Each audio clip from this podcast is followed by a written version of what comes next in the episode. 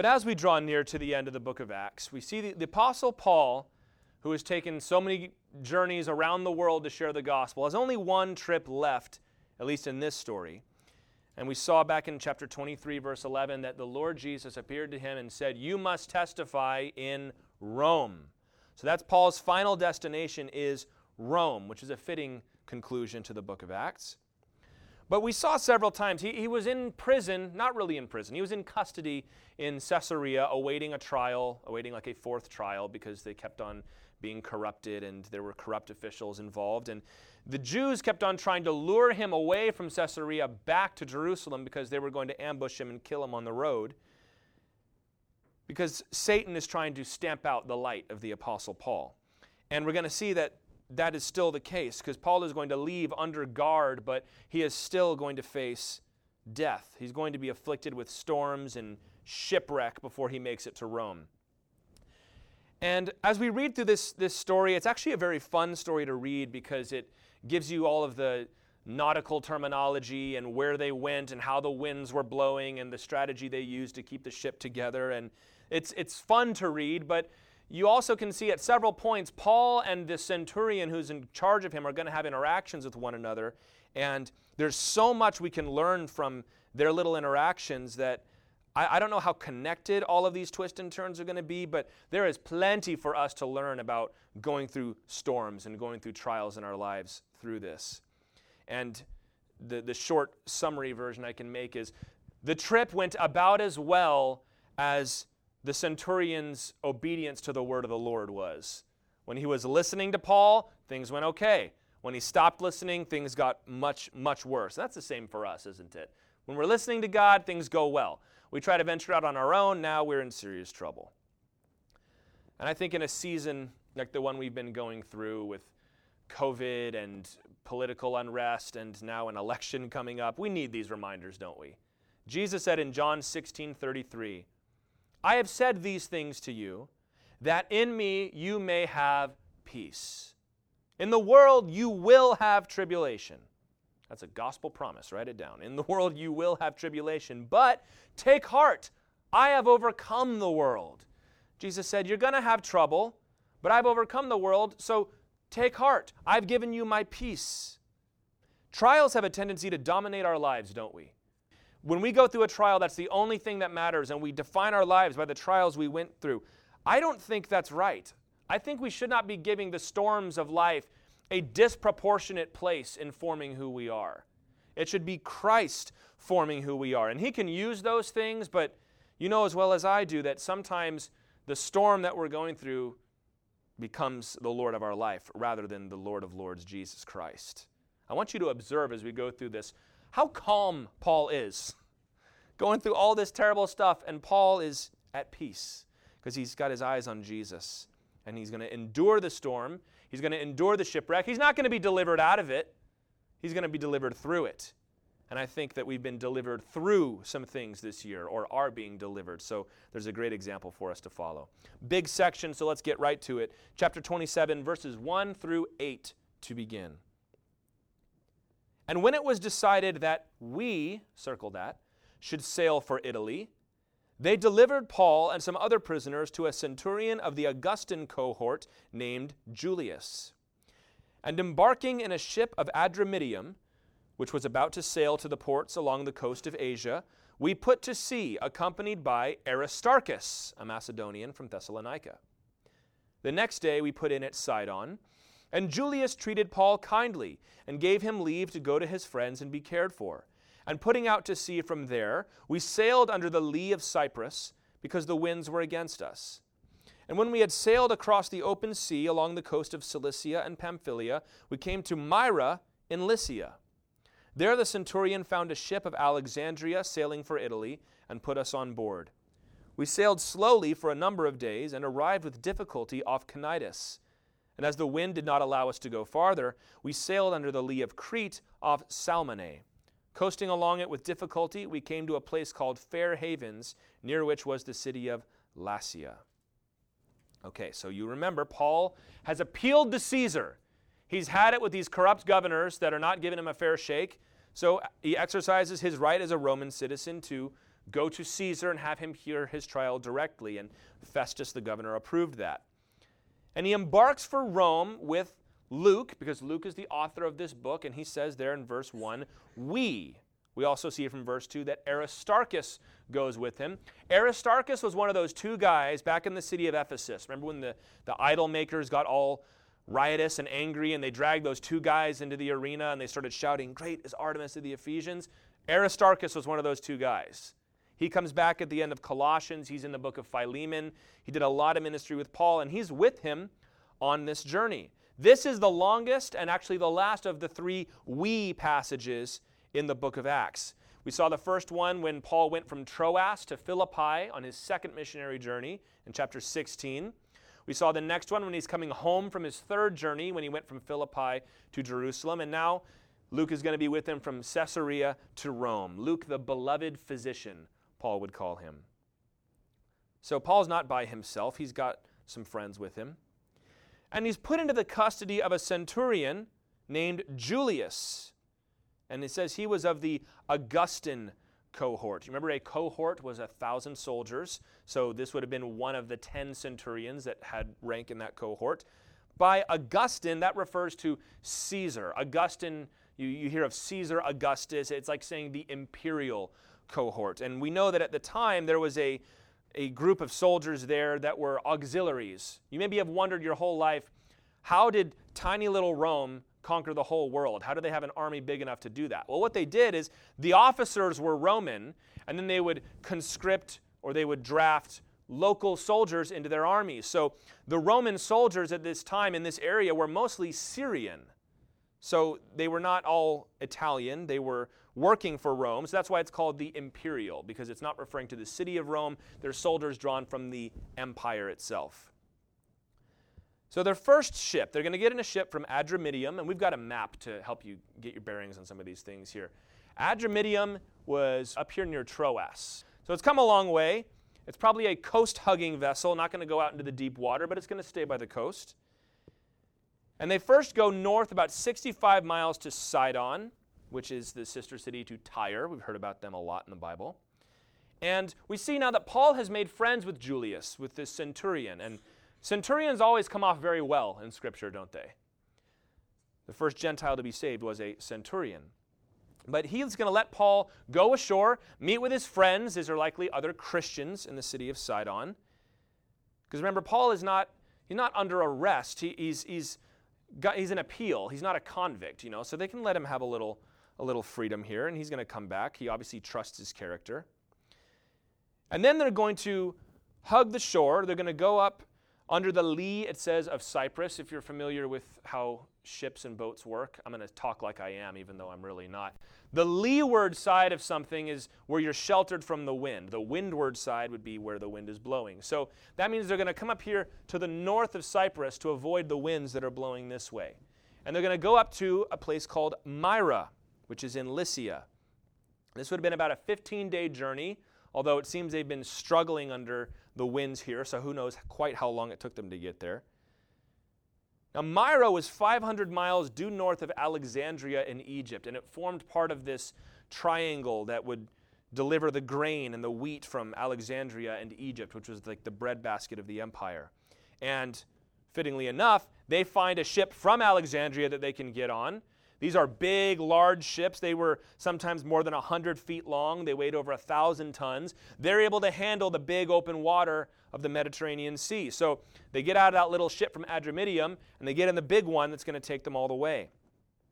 Now they get to Cnidus, which you can see it right there to the west of Lycia, which is 130 miles distant, but it says they got there with difficulty. So rather than cutting straight across to Italy like they normally would have done, they say, We're going to sail under the lee of Crete, which is along the southern coast of Crete. Salmone was the, the peninsula at the edge here, and they're going to come down to the south to a place called Fair Havens, near a town called Lasea. So they're sailing, they're making their way. And up to this point, there's been no major roadblock. It's been tough sailing, but they're doing okay. And you can see, as we saw in Sidon, Paul is being treated well. And Julius is continuing that pattern of noble centurions in the Bible. But I want to make this point before we move on and see how all that changes. It is easy to listen to the word of the Lord and honor the name of the Lord when things are going easy in your life. Julius had no problem listening to Paul, letting Paul go ashore for a little while, trusting he'll be back, honoring him, and treating him well, we can assume, because there were no, no storms yet. The winds weren't exactly at their back, but they were okay. And in the same way, it is far too common for Christians to listen to the Lord, to let the Lord have freedom in their life when things are going well. And the minute things start going poorly, God gets shoved out of the picture because we've got to solve this crisis. Jesus described people like this in Matthew chapter 13. This is of the parable of the sower. You remember this? He said, As for what was sown on rocky ground, this is the one who hears the word and immediately receives it with joy, yet has no root in himself, but endures for a while. And when tribulation or persecution arises on account of the word, immediately he falls away. Maybe you've known people like this. They have what might be an awesome conversion, there's a great experience, and everybody's so happy, but then the minute the first crisis hits their life, they're gone and you never see them again. Jesus said that's the rocky soil.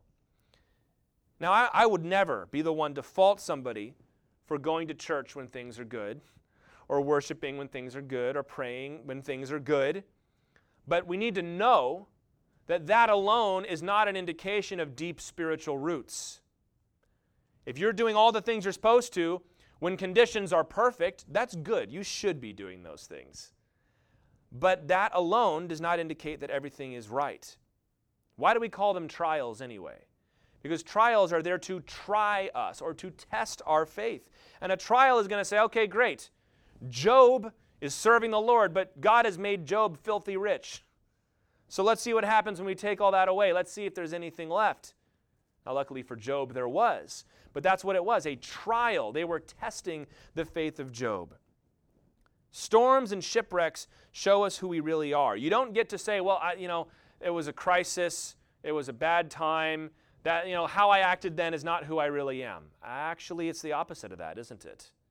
Because when everything was good and everything was perfect and there was nothing at stake, it was easy to follow Jesus. Then the minute things got hard, you dropped it like a bad habit. That shows you how deep the roots of your faith really are. And for some people, a storm is a breaking point. Everything is great in their walk with the Lord, and then someone dies in the family, or sickness comes in, or something goes wrong in the nation. Wars can do this. And it becomes a breaking point for them. I followed Jesus up until blank happened. And you hear the story and you wonder, I don't know what that has to do with Jesus. What, why did you walk away? But in reality, as Jesus said in Matthew 13, they had no root. And the sun scorched it. But for other people, trials are not breaking points, they're turning points.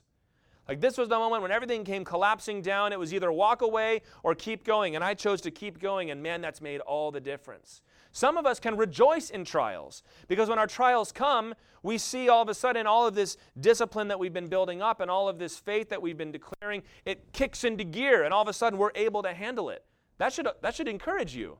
If you're going through the pandemic of 2020 or going through whatever's going on in your family or your situation or your workplace, and when it came, your faith that seemed just came alive all of a sudden, you should rejoice. Because that means that there's roots in your heart. But if you go through something like that and all of a sudden you just quit, you, you might need to take a second look at your faith. Evaluate yourself. What have your trials shown you to be? That's all trials do. Trials don't make things of us, they show us who we really are. This is why Jesus didn't commit himself to the multitudes that were following him. Because he knew the second it becomes unpopular, they're gone. And he was right, wasn't he? Paul and Julius have a great relationship going. And he's listening, and good, he should be listening. Good for Julius. But they're about to have their whole world rocked. And immediately, Paul is going to get shoved to the side here. Hey, don't do that with the Lord. Don't do that. You should draw closer to the Lord at those times rather than saying, okay, God, I'll be right back. Let me just go fix this my way. It won't work, as we will see. Let's read at verse 9, and we'll go down to verse 20 now. Since much time had passed, and the voyage was now dangerous because even the fast was already over, Paul advised them, saying, Sirs, I perceive that the voyage will be with injury and much loss, not only of the cargo and the ship, but also of our lives. But the centurion paid more attention to the pilot and to the owner of the ship than to what Paul said. And because the harbor was not suitable to spend the winter in, the majority decided to put out to sea from there on the chance that somehow they could reach Phoenix, a harbor of Crete, facing both southwest and northwest, and spend the winter there. Now, when the south wind blew gently, supposing that they had obtained their purpose, they weighed anchor and sailed along Crete close to the shore. But soon a tempestuous wind, called a northeaster, struck down from the land. And when the ship was caught and could not face the wind, we gave way to it and were driven along. Running under the lee of a small island called Cauda, we managed with difficulty to secure the ship's boat. After hoisting it up, they used supports to undergird the ship. Then, fearing that they would run aground on the Syrtis, they lowered the gear, and thus they were driven along. Since we were violently storm tossed, they began the next day to jettison the cargo. And on the third day, they threw the ship's tackle overboard with their own hands. When neither sun nor stars appeared for many days, and no small tempest lay on us, all hope of our being saved was at last abandoned. Okay. So it says much time has passed back in verse 9. Normally, the, the trip from Caesarea to Rome would have been about a five week journey. But it's going slowly, and it says the fast has already and that's the Day of Atonement, as it's referred to in the Old Testament. Yom Kippur, you may have heard of that. And depending on what year it was, it would have been late September, early October. We think this was the year 59 AD, which would mean that the Day of Atonement was on October 5th. So they're into October now.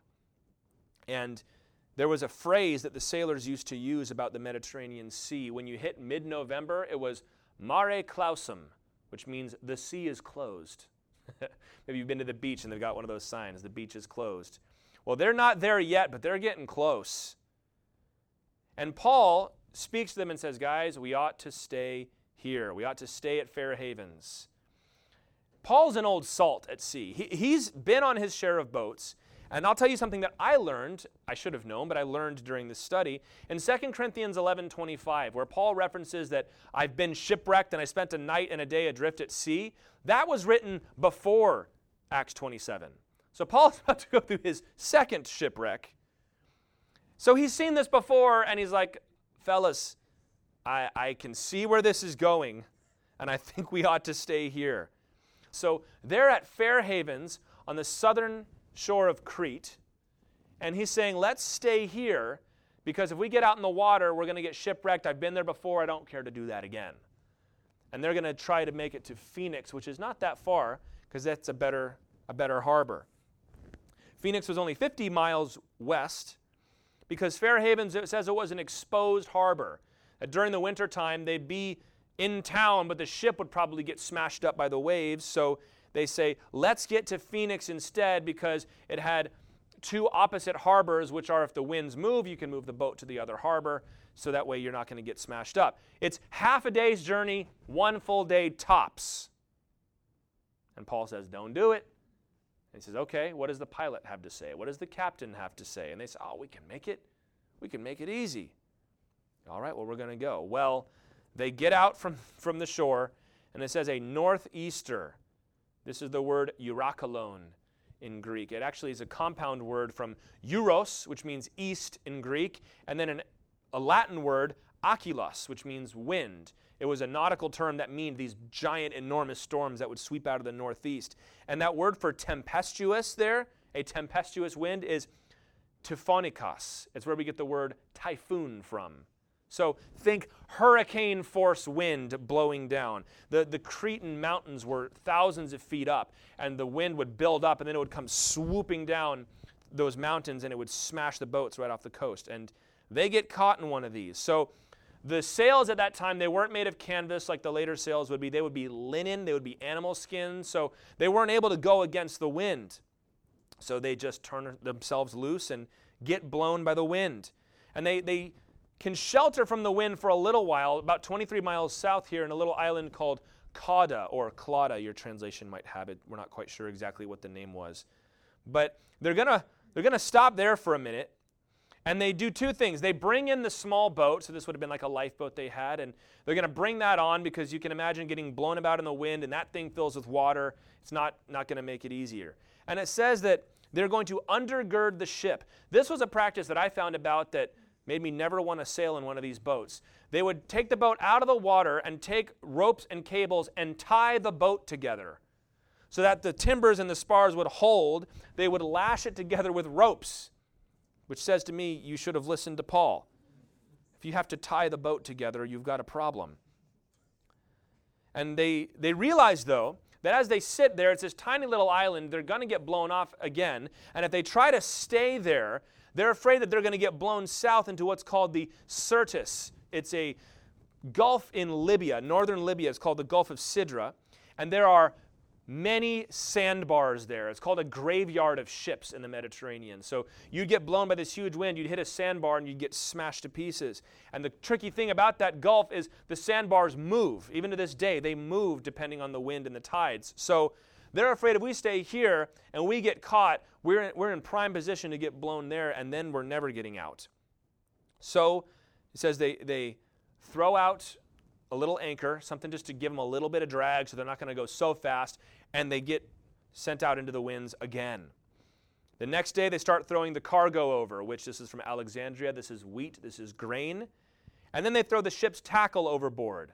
All the extra equipment is gone.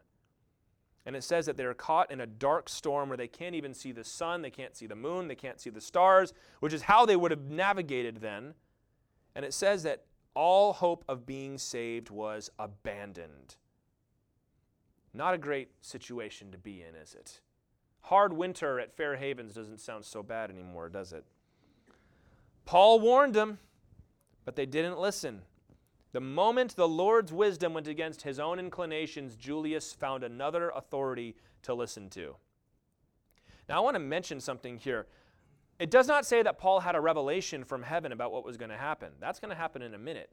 He says, I perceive that if we keep going, we're going to lose everything. We're even going to lose our lives, which they would not lose their lives. The Lord's going to reassure him of that. This is what I've heard referred to, and I, I like this terminology, as a check in your spirit. You ever have that?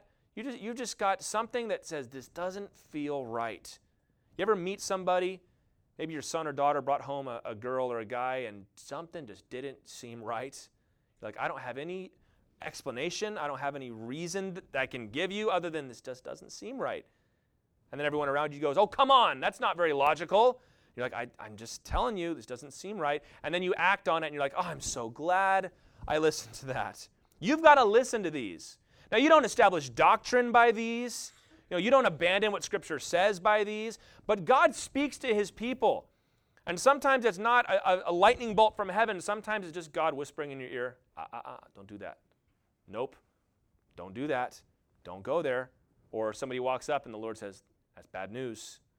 And you think, oh, I shouldn't, I shouldn't think that about anybody. And the Lord's like, bad news. What is this? This is the wisdom of the Lord at work in your situation. The Bible gives us lots of principles, lots of wisdom. Read through the book of Proverbs. There's a ton of good stuff to live your life by. But sometimes we're not sure which of those principles applies. You ever know that? You're like, I don't know if we ought to step out in faith and trust that God's going to deliver the boat, or if we ought to be wise and stay here. God gave Paul just a little check that said, don't go anywhere. Spirit led perception. It's important. We to pay attention to those things because sometimes it's God talking. It's not always. You know, pray it through, like uh, it says in 1 John, test all things, but pay attention. Gentlemen, when your wife has a bad feeling about something you're about to do in your family, just pay attention.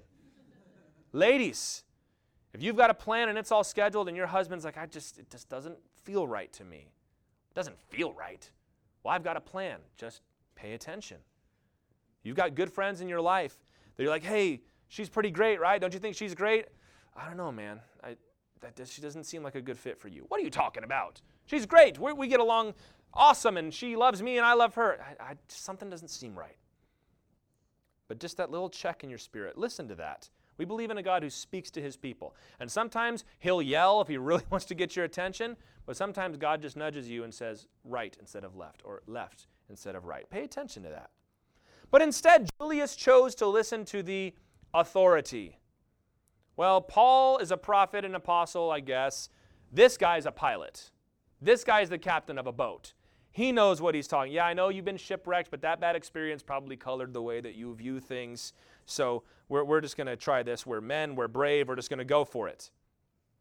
We choose to listen to the authority. You know what the danger of that is, though? If you really want to do something, you can find any authority to tell you that it's okay to do that.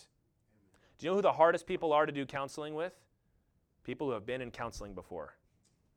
People who have been to counselors, often many times, because they've already been given get out of jail free cards for a lot of things. Trying to talk to some of those teenagers back in that youth group who had been diagnosed with five or six things. So you've got to control your temper. Well, I can't. The doctor says I have this disorder. It's like, well, that just shows you don't trust the Lord, is what it is. But then you can find an authority to tell you anything you want. If you want to believe some doctrine, you can find some teacher online to tell you that it's okay to believe that. If you want to go this way instead of that way, you can say, well, I found somebody that said it's all right to do that. And it makes things worse. 2 Timothy 4, verses 3 through 4 says, The time is coming when people will not endure sound teaching, but having itching ears, they will accumulate for themselves teachers to suit their own passions. That's what I'm talking about. Accumulating teachers to suit their own passions. Finding somebody who's going to agree with you and tell you exactly what you want to hear so that you can go back to your friends and family who are worried about you and tell them they don't know what they're talking about because somebody with letters after their name said I could do it. They will turn away from listening to the truth and wander off into myths. I mean, if you choose to ignore what Scripture says because you found an authority on that, you're in serious trouble. You ignore the godly people around you because somebody on TV said something, that's trouble. I'm just going to go my own way. It's amazing to me how many times the excuses that people use to ignore what the Word says, I know where they got it from. I know what book you read. I recognize it because I read that book too. I know what podcast you're listening to because I know what that guy says or that girl says. I know where this is going. This conversation, I know where it's going to end up because you didn't come up with it. You didn't hear from the Lord. You went and found it. And it sounded good, so you put it in your pocket to pull it out whenever you needed it. That's not good. And very often, most of the time, you do that, you make things worse for yourself. Instead of a hard winter at Fair Havens, you're stuck in the middle of nowhere and the boat's being driven by the wind. The older I get, and I'm not old, but the older I get, the more I realize how many of my own troubles and my own trials were at least partially self inflicted. Isn't that the truth? Let's be honest with ourselves. Trials are unavoidable, but not every trial is unavoidable. This trial they're going through was avoidable. If they had listened to the Lord, if they had listened to God's man, they would have been able to escape that. And I have learned that if, even if I've got to go through something, I can make it so much worse. I've got to go through this, but my attitude has made it hard for everybody, and now everybody's mad at me in addition to going through all this stuff. I tried to fix it four or five ways. And now instead of just being broke, now I've done some things illegal, and now I've got the authorities after me. God can see all things, and God warns us about what's coming. He does. The Lord warned this church about the pandemic. Ask me about it later. We'll tell you about it. And sometimes we're due for a hard winter. The Lord says, You've got to get to Rome, and along the way, you're going to have to stop here at Crete, and that ship's going to be battered, and you might have to find a new one. But if we strike out on our own and say, It's okay, I can avoid it, you can end up being driven by the wind and stuck in the dark. And do you notice here? They didn't want to go far. They didn't want to completely abandon it. Well, we're still going to stay. We're just going to stay over here instead of over here. Just a little change. Just a little bit of difference. Just a little bit of my own ideas, my own little compromises. Very rarely are we just want to defy God and do our own thing. It's like just just a little. No one will notice. It's not a big deal. I'm still technically obeying the commandments of God. I'm just going to obey them tomorrow. But you don't know that tomorrow there's a northeaster coming. It's going to blow you way off course. Julius could have avoided everything he lost and the despair and the fear that he faced if he had listened to the Lord early on rather than just hearing what he wanted to hear. This is a great example, by the way, and we're not going to talk anymore about it, but people want to insist that we listen to the experts on everything. Listen to the experts. You're not an expert. You don't know. Listen to the experts. Well, they listened to the experts and they almost got killed for it. Got a real problem with worshiping experts, don't we? We should be listening to the Lord instead. So, listen, guys. If you are in a situation where you have made it worse, we're all going through the same 2020, but you've made it worse. It's worse now because of something you did or something you said or somewhere you went. You've got to face that. Don't just pity yourself. You've got to face that say, This was me. I did this. Lord, I'm very sorry. Please help. God's not going to leave you to your own devices. Oh, well, fine. You don't want me. I'm not going to help you anymore. That's not what God does. But you've got to be willing to acknowledge that I'm going to stop helping, Lord. You ever have your kids try to help you cook? Or help you mow the lawn? Or help you paint? I'm helping. Oh, please stop. please stop helping. Julius, please stop helping. Listen to the Lord. Listen to Paul. Verse 21. Since they had been without food for a long time, Paul stood up among them and said, Men, you should have listened to me. Paul's not above an apostolic, I told you so. You should have listened to me and not have set sail from Crete and incurred this injury and loss. Yet now I urge you to take heart, for there will be no loss of life among you, but only of the ship. For this very night there stood before me an angel of the God to whom I belong and whom I worship. And he said, Do not be afraid, Paul. You must stand before Caesar. And behold, God has granted you all those who sail with you. So take heart, men, for I have faith in God that it will be exactly as I have been told, but we must run aground on some island. When the fourteenth night had come, as we were being driven across the Adriatic Sea, about midnight the sailors suspected that they were nearing land. So they took a sounding and found 20 fathoms. A little farther on, they took a sounding again and found 15 fathoms. And fearing that we might run on the rocks, they let down four anchors from the stern and prayed for day to come. Sometimes that's all you can do, isn't it? Let down the anchor and pray for daytime. And as the sailors were seeking to escape from the ship and had lowered the ship's boat into the sea under pretense of laying out anchors from the bow, Paul said to the centurion and the soldiers, Unless these men stay in the ship, you cannot be saved. Then the soldiers cut away the ropes of the ship's boat and let it go. Well, Paul speaks up. Hey guys, remember me? A few weeks ago I said, Don't leave Fair Havens. And now we're in the middle of this storm. But don't worry, we're going to get through it because you're with me. And the Lord is going to deliver me to Rome, and I've prayed for you, and God has granted me your lives. Paul's like the anti Jonah, isn't he? Like they're going to survive the storm because Paul's on the boat. Jonah's problem was you got to get him off the boat or you're going to you're going to suffer the same fate he's going to suffer.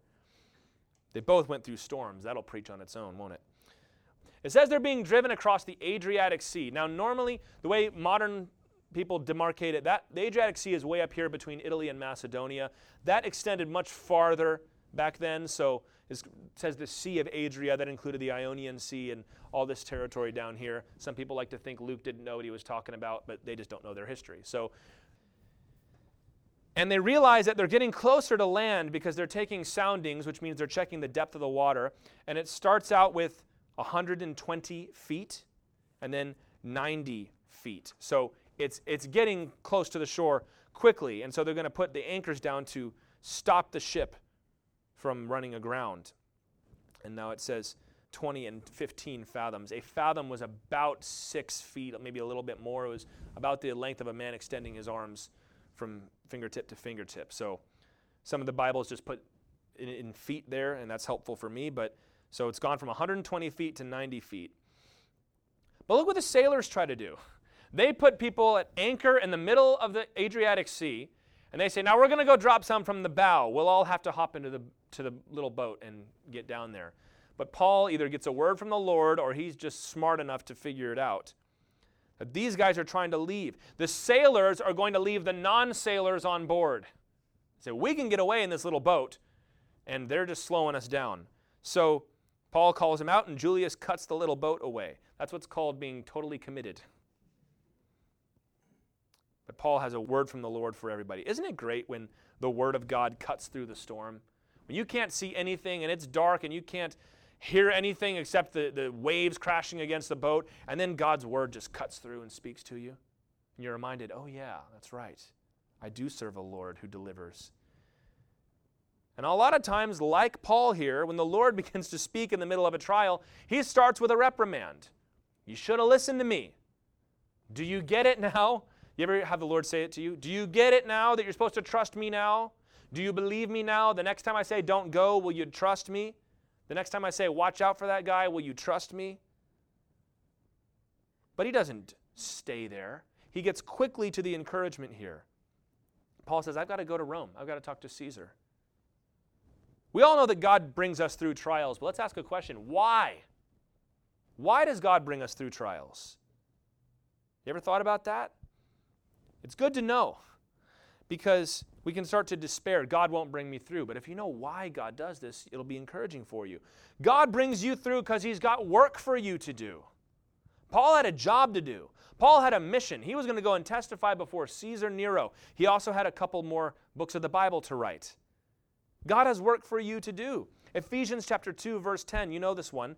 We are God's workmanship, created in Christ Jesus for good works, which God prepared beforehand that we should walk in them. God has a will and a plan for your life. And what Satan tries to do is throw trials at you to disrupt that plan. But if God is still working with you, working through you, you're going to get through it. So if we're willing to submit to the Lord in the middle of our trials, even our self inflicted trials, He'll begin to lead us back to what He's called us to do. It's been said the safest place to be is in the will of God. And a lot of people want to get snarky about that. Like, oh, yeah, well, when I was in the will of God, I went through trials. And when Daniel was in the will of God, he got thrown into the lion's den. Well, okay, if you're worried about your stuff, if you're worried about your status in life, if you're worried about what people think of you, okay, great. You, that might not be a safe place to be. But as far as you and your eternal soul are concerned, when you're doing what God's called you to do, there's no safer place to be. So the, the lesson there is don't get off of what God's called you to do. Don't do your own thing, because there's no divine protection promised for that. The Lord wanted me to do this. Instead, I chose to go and do that. You lose all of that. That's never what God planned for you anyway. What's required at this point when the Lord comes in and says, Hey, don't, don't forget, I've got something for you to do. There is that family member that only listens to you when you talk about the gospel. You've got that workplace where nobody has heard that Jesus is Lord. You've got people around you that you are encouraging that I need you around for. You've got to then be obedient. Julius cut the boat loose. He cut the only way of escape loose. We're committed. We're trusting Paul now. We're putting ourselves in God's hands. Very often, there are things that we've got to cut away in order to be obedient to the Lord. If you've taken something else with you along the way, it's time to cut it loose. I'm so afraid of all the things I'm going to lose through this trial. Well, what are you losing? Is it stuff? Is it experiences? Is it status? That, that's not the kind of thing that God cares to preserve for you. He, he's got a job for you to do. He's told you to have a light hold on things so that it's no big deal to lose them. Do you think Paul was worried about his, his reputation back home at this point? Do you think Paul was worried about all his stuff on this boat? We don't even know that Paul had any stuff. Exactly, because God could use him that way. He had nothing to lose in the best way. Most folks want their way out of trials. Lord, deliver me out of this. But they refuse to consider any deliverance that requires them to change. Lord, let me get back to exactly the way things were. Well, no, the way things were is what got you into this mess. Lord, please just restore that job that I had, Lord. I need it back. Well, when you were at that job, you were lying and you were full of pride and you were full of greed. So why would God give that back to you? I thought the Lord said He'd restore what the locust has eaten. Yeah, well, He's not going to give you junk food. He's not going to give you things that are bad for you. He's a good father. Sometimes good fathers have to take things away from their children because it's better for them. When Micah was a little kid, used to sit on my mother's lap, his grandmother, and she'd have her phone and show him little videos and stuff. She loved it because he would sit really still and she could hold him and just hold her grandson. But then dad comes in and says, Okay, time to go. And the phone gets taken away, and man, oh man, little Wolverine, that child, starts screaming, ah, No, no, no, give it back. So dad made a rule No more phone for that boy. Well, it's, it's fine. I just want to hold him. I'm sorry. No. Because when I let him have that, he turns evil. and the same way in your life. When God lets you have certain things and you get wicked, God's going to take it from you. And you'll scream and cry and kick your feet and bang your head against the floor. And God's like, No, I know what's good for you. So get rid of it. The Lord wants you ready to be used at a moment's notice. The Lord gives encouragement, and we're about to talk about that. But in the trials, God also gives instruction. God will come in and say, You're going to get right back in this same old mess if you don't knock that off. Can you think of things in your life that caused the problem?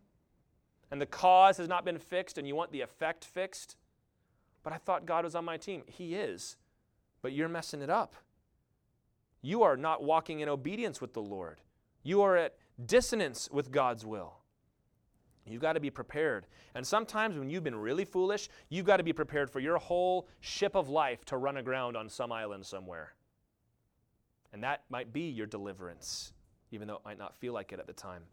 Let's get going. Verse 33. As day was about to dawn, Paul urged them all to take some food, saying, Today is the 14th day that you have continued in suspense and without food, having taken nothing. Therefore, I urge you to take some food. That's my life verse right there. For it, for it will give you strength, for not a hair is to perish from the head of any of you. And when he had said these things, he took bread, and giving thanks to God in the presence of all, he broke it and began to eat. Then they all were encouraged and ate some food themselves. We were in all 276 persons in the ship. And when they had eaten enough, they lightened the ship, throwing out the wheat into the sea. So, who's really captaining this boat right now? it's Paul, isn't it? And he urges these men, 276 men, to eat. Because it's been 14 days, and it's not that they hadn't eaten anything, it's that they had not had a proper meal because they've been fighting off this storm. He says, God has told us we're going to survive, so you might as well eat. You might as well take comfort. And you see how he, he took bread and he gave thanks and he broke it. It reminds us of Jesus who did that when he was feeding the 5,000, remember? And when he was on the road to Emmaus and he went in to eat dinner with these guys and he took bread and he gave thanks and he broke it. And so you can see how they're trying to draw the parallel between Paul and Jesus here. Very unlikely this is a communion meal. I've heard that put out there because it only mentions the bread and also because most of these folks are not Christians. But there is a picture of Christ here offering joy and courage in the middle of a terrible storm. They eat and they throw out the rest of it. They get rid of the wheat because they figure we've got to run aground. We might as well lighten this ship so that we can get as far inland as possible so that we don't have to drown in the water. But they've lost everything at this point. All that's left is this, this giant boat. I love Paul's attitude here. It's almost strange to think. They're in the middle of this giant storm. They've, they've, dropped anchor. They're getting battered by the waves. They can't see the sun, haven't seen the sun for two weeks. And Paul says, All right, guys, dinner's ready. Sit down, have some food. God already told us we're going to get through it. Let's just relax. We'll pray and we'll, we'll be encouraged. Paul is, is demonstrating a, a Christian attitude in the middle of his trials. Now, when it comes to Christians in trials, you've really got two kinds of people. You've got Tiggers and you've got Eeyores. You know who Tigger is. Tigger is bouncy all the time. Everything is great, nothing is sad, and it drives everybody else crazy. There are Christian Tiggers. There are Christians who refuse to even acknowledge the storm. No, no, no, there's no storm. If I admit there's a storm, then the storm's going to happen. Like we have that kind of power or something like that. But it's, everything is great, and you should never feel bad, and you should never be sad, and you should, you should never feel the pain of something, and thank God for all the bad things that happened to you. And it, it really can mess with people's faith in that case. But I think that's not most of our problem. Most of us have a problem with being Eeyore Christians, where nothing can ever be going well enough. We're always depressed, we're always gloomy, we've always got something bad to say. Even when things start to look up, it's like, yeah, well, it's probably going to go back down again tomorrow. The kind of person that, hey, the cases of COVID are going down. Yeah, well, they're probably going to spike again. I think in reaction to Tigger Christians, we've swung so far in the other direction that it's like, do we even believe that God is going to deliver us or not? We can be that way. And we think it's spiritual. This is the weird thing. We think it's more spiritual to be downcast than it is to be joyful. This is slow song Christianity. Do you know what I mean by that? Everybody loves the slow songs. And as a worship leader, let me tell you, you want to get a reaction out of an audience, you go, you play Shout to the Lord, you play Revelation song, you play Ocean, something really slow and melodic, and nobody's p- picking their phones up during those songs. But you play the fast ones, the exciting, exuberant ones, and people will kind of look around, and now's a good time to go to the bathroom. And it's, it's just a funny little thing that we do where we think the slow songs are more spiritual than the faster ones. But let's apply that broader. Slow song Christians think it's more spiritual to be downcast and weeping and on your face and bawling before the Lord than it is to be rejoicing and excited and smiling. We walk into church with a smile on our face. Good morning, brother. God bless you. How are you doing? And we think, don't you know there are people starving in Africa? How dare you smile? Don't you know that you're a sinner? Well, I'm not a sinner anymore. I've been saved by grace. It's just unseemly to be that happy all the time. Why do we do that? I, I don't I really don't know why we do that. We gotta stop. Can we just commit that, that here we're gonna stop that? We're, we're supposed to weep with those who weep. We're all supposed to rejoice with those who rejoice. We use that verse to beat happy people over the head to be more sad. When it also could apply to tell sad people, buck up and be happy with the people who are happy. I lost my job. Well, he got a promotion. Be happy for him. Rejoice with those who rejoice, weep with those who weep. Paul is in the middle of a storm in the middle of the ocean. And he says, Hey, fellas, what's for dinner? Jesus said in John 16 33, I have said these things to you that in me you may have peace. Not so that you may white knuckle it until the rapture, that you may have peace. In the world you will have tribulation, but take heart. I have overcome the world. If you're going to let tribulations wreck your joy, you're in some serious trouble because tribulation's coming. How many times did Jesus say, Take heart, be of good courage, fear not, rejoice? Paul in Philippians, remember? Rejoice in the Lord how often? And in case you missed it, rejoice. If we truly believe that Jesus Christ is seated at the right hand of the Father, that all authority has been given to him in heaven and on earth, that he has conquered sin and that you no longer bear your sin, that he's returning soon and he's going to set all things right. Shouldn't we have great joy at all times? Shouldn't that overrule everything else in your life? Some of us, though, it's like we take every opportunity to be sad. If I have half a chance to be upset, I'm going to be upset. I remember people like this, especially back in high school when everybody's just a tad more emotional than usual. There are some people, as if they, if they had half a chance to be upset about something, they were. Always that one couple that were always fighting. If she had a chance to be upset and weeping, she would be. If he had half a chance to yell, he would. Usually we grow out of that to some degree, but it's true. Or if we have half a chance to be offended at something, we get offended. If we have half a chance to be angry at somebody online, we get angry. Why do we do that? That's no way to live your life. That's miserable. Well, I can't control the way I feel. Yes, you can. Yes, you can. You know how I know? How many times have you been happy, gotten on Facebook, and got off sad? You just controlled your feelings. So use that, but go the opposite direction. Discipline yourself. We're on the boat too. We're in the same boat as the people in the world. And if they're looking over here in the middle of 2020 and saying, This is the worst year I've ever seen, what are those Christians up to? And we're over here moaning and groaning and the same old thing, like, ah, they must not have anything different than you or me. Well, I'm just trying to be a realist. Realistically, Jesus Christ is seated at the right hand of the Father. And no trial or temptation has overtaken you except that which is common to man. That's realistic. Realistically, the Lord said, Rejoice always. Peter said we have inexpressible joy. Romans 8:18 8, says your trials are not worth comparing to the glory that's going to come in Christ Jesus. You just don't know what I'm going through. Paul's like, don't you dare compare now with then. Don't do that. Don't elevate trials so much in your life. You know what? Some of you are going to be offended by this, and some of you are going to be liberated by this. Your trials are not that big a deal. Sometimes we need to hear that because we're, so afraid that we're going to break somebody's heart or that we're going to blame the victim or whatever that we never just get around to saying, you know what, cheer up. I had a friend named R.J. Geronimo. He's one of my best friends that I've ever had. He was on the worship team with me. This guy w- was diabetic. He lost both of his kidneys and has been on dialysis every night for years. But if you don't know what dialysis is, they process all of your blood through a machine and process it back into your body.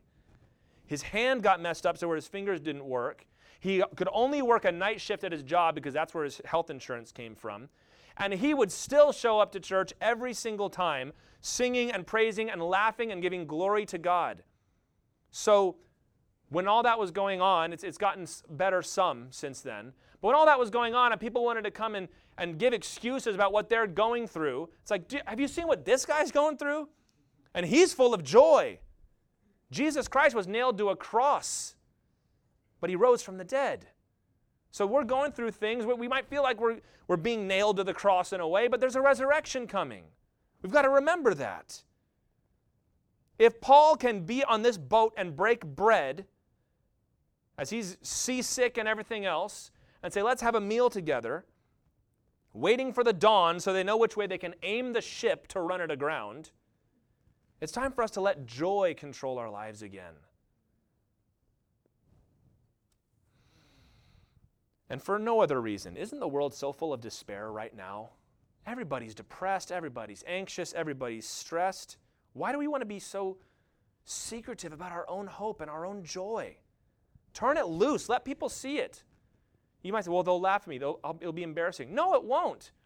Everybody's out there taking pills. Everybody's out there trying weird spiritual practices. Everybody's out there trying religions and, and exercising and thinking it's going to fix whatever. You just tell them Jesus Christ died for your sins and he loves you so much and he's going to come back for us someday. People are willing to listen. Maybe it's because we ourselves do not have enough faith. Verse 39 When it was day, they did not recognize the land. That's reassuring. But they noticed a bay with a beach on which they planned, if possible, to run the ship ashore. So they cast off the anchors and left them in the sea, at the same time loosening the ropes that tied the rudders. Then, hoisting the foresail to the wind, they made for the beach. But striking a reef, they can't catch a break, can they? They ran the vessel aground. The bow stuck and remained immovable, and the stern was being broken up by the surf. The soldiers' plan was to kill the prisoners, lest any should swim away and escape. But the centurion, wishing to save Paul, kept them from carrying out their plan. He ordered those who could swim to jump overboard first and make for the land, and the rest on planks or on pieces of the ship. And so it was that all were brought safely to land. So they've cut everything loose the anchors, they cut the rigging down, they have one sail. It's basically a giant canoe now. They see a beach and they say, let's just aim for the beach and hope that we get there. But they don't even get there. They strike a reef first. And the waves begin to smash the ship to pieces. So there's the beach. They can see it, but they're stuck on a reef, and the back of the ship is being smashed by these waves, and it's starting to break into pieces. And the soldiers, you know, remember this from Philippi, that they would be held responsible for any prisoners they lost. So they're going to kill them, but Julius saves Paul there. And he orders them to abandon ship. They start ripping the ship apart to get the planks to float to the beach. And we're going to find out from the next chapter. This is the island of Malta. And traditionally, St. Paul's Bay, as it's called, was on the northeastern coast of Malta. So they've been blown quite far off course, haven't they? Not what they intended to do. In fact, it's going to take them seven months rather than five weeks to get to Rome. God did not deliver them out of this trial, He delivered them through this trial. Whatever he does for us, he deserves equal praise and equal gratitude. But they lost everything. They lost the boat, they lost the cargo, anything else they had brought with them. But Paul still had everything that he needed to fulfill his mission in Rome, and that's all that really mattered. Now, if God's going to deliver us through something, if we were to then make it to the beach and then cry on the beach and say, God, why didn't you help me? I lost everything. Where were you during all this? God's like, I just saved your life. You lost your stuff. Don't worry about your stuff. That's why it says in Hebrews 12:1, since we are surrounded by so great a cloud of witnesses, let us also lay aside every weight and every sin which clings so closely, and let us run with endurance the race that is set before us. Be prepared to endure. It's a race. Races are hard. Shipwrecks are not fun. Storms happen, they're serious. We've got to be prepared to endure. But let me tell you this when you go through a trial, and we're all more or less going through one together, you have an opportunity to lose the things that have been hindering you up to that point. Some of us need to just let the boat break up in 2020. You need to let the cargo go. You need to cut the anchors loose. You need to start ripping up planks of the ship so that you can float to shore. I think in this present season, where the church has been dealing with all kinds of stuff and so has everybody else, we have a remarkable opportunity to let go of some of the stupid stuff that we care about so much. When I get mad, things that kill my joy, they're very rarely significant things. Have you noticed that? It's very rarely something that is worth dying for. My dad used to say to me, Is that really the hill you want to die on? Some stuff that we just we care so much about, but they're minor issues that we allow to blossom. The church can be reminded during this time, if we will permit it, that it's about Jesus Christ, His gospel, His joy, His peace. And just get rid of all that extra stuff. Because we've seen certain churches and certain groups that look so foolish with all the extra stuff they're hanging on to while the ship's being busted up. Hey, w- what if everything falls to pieces? What if the virus comes back and the whole nation is just devastated? And what if some political party gets elected that's going to tear apart everything that we've lived under? And what if the whole nation burns down? What happens then? What if the whole boat breaks up? The church will still be here. We're still going to be doing this. Will it look differently? Yeah, probably. But you've got to keep that in mind that the boat is not our priority. The grain on the ship under the deck is not our priority. The tackle is not our priority. The gospel is our priority. And if we have nothing left but ourselves, if we're sleeping in those trees over there, we're rolling up in a jacket that we found in somebody's yard, and then that's all we've got left, that's enough. That is enough. We don't need all this extra stuff. And if the thought of that just causes you to panic, you need to let the Lord cut some of that stuff loose in your life. Because it might be an anchor that is keeping you stuck there's the beach, but you run aground because you can't let go of your stuff. Today, people are being beaten down by the waves. We can be the ones that bring them to the shore. To set an example by our joy and our peace through our loss, even. We might lose stuff.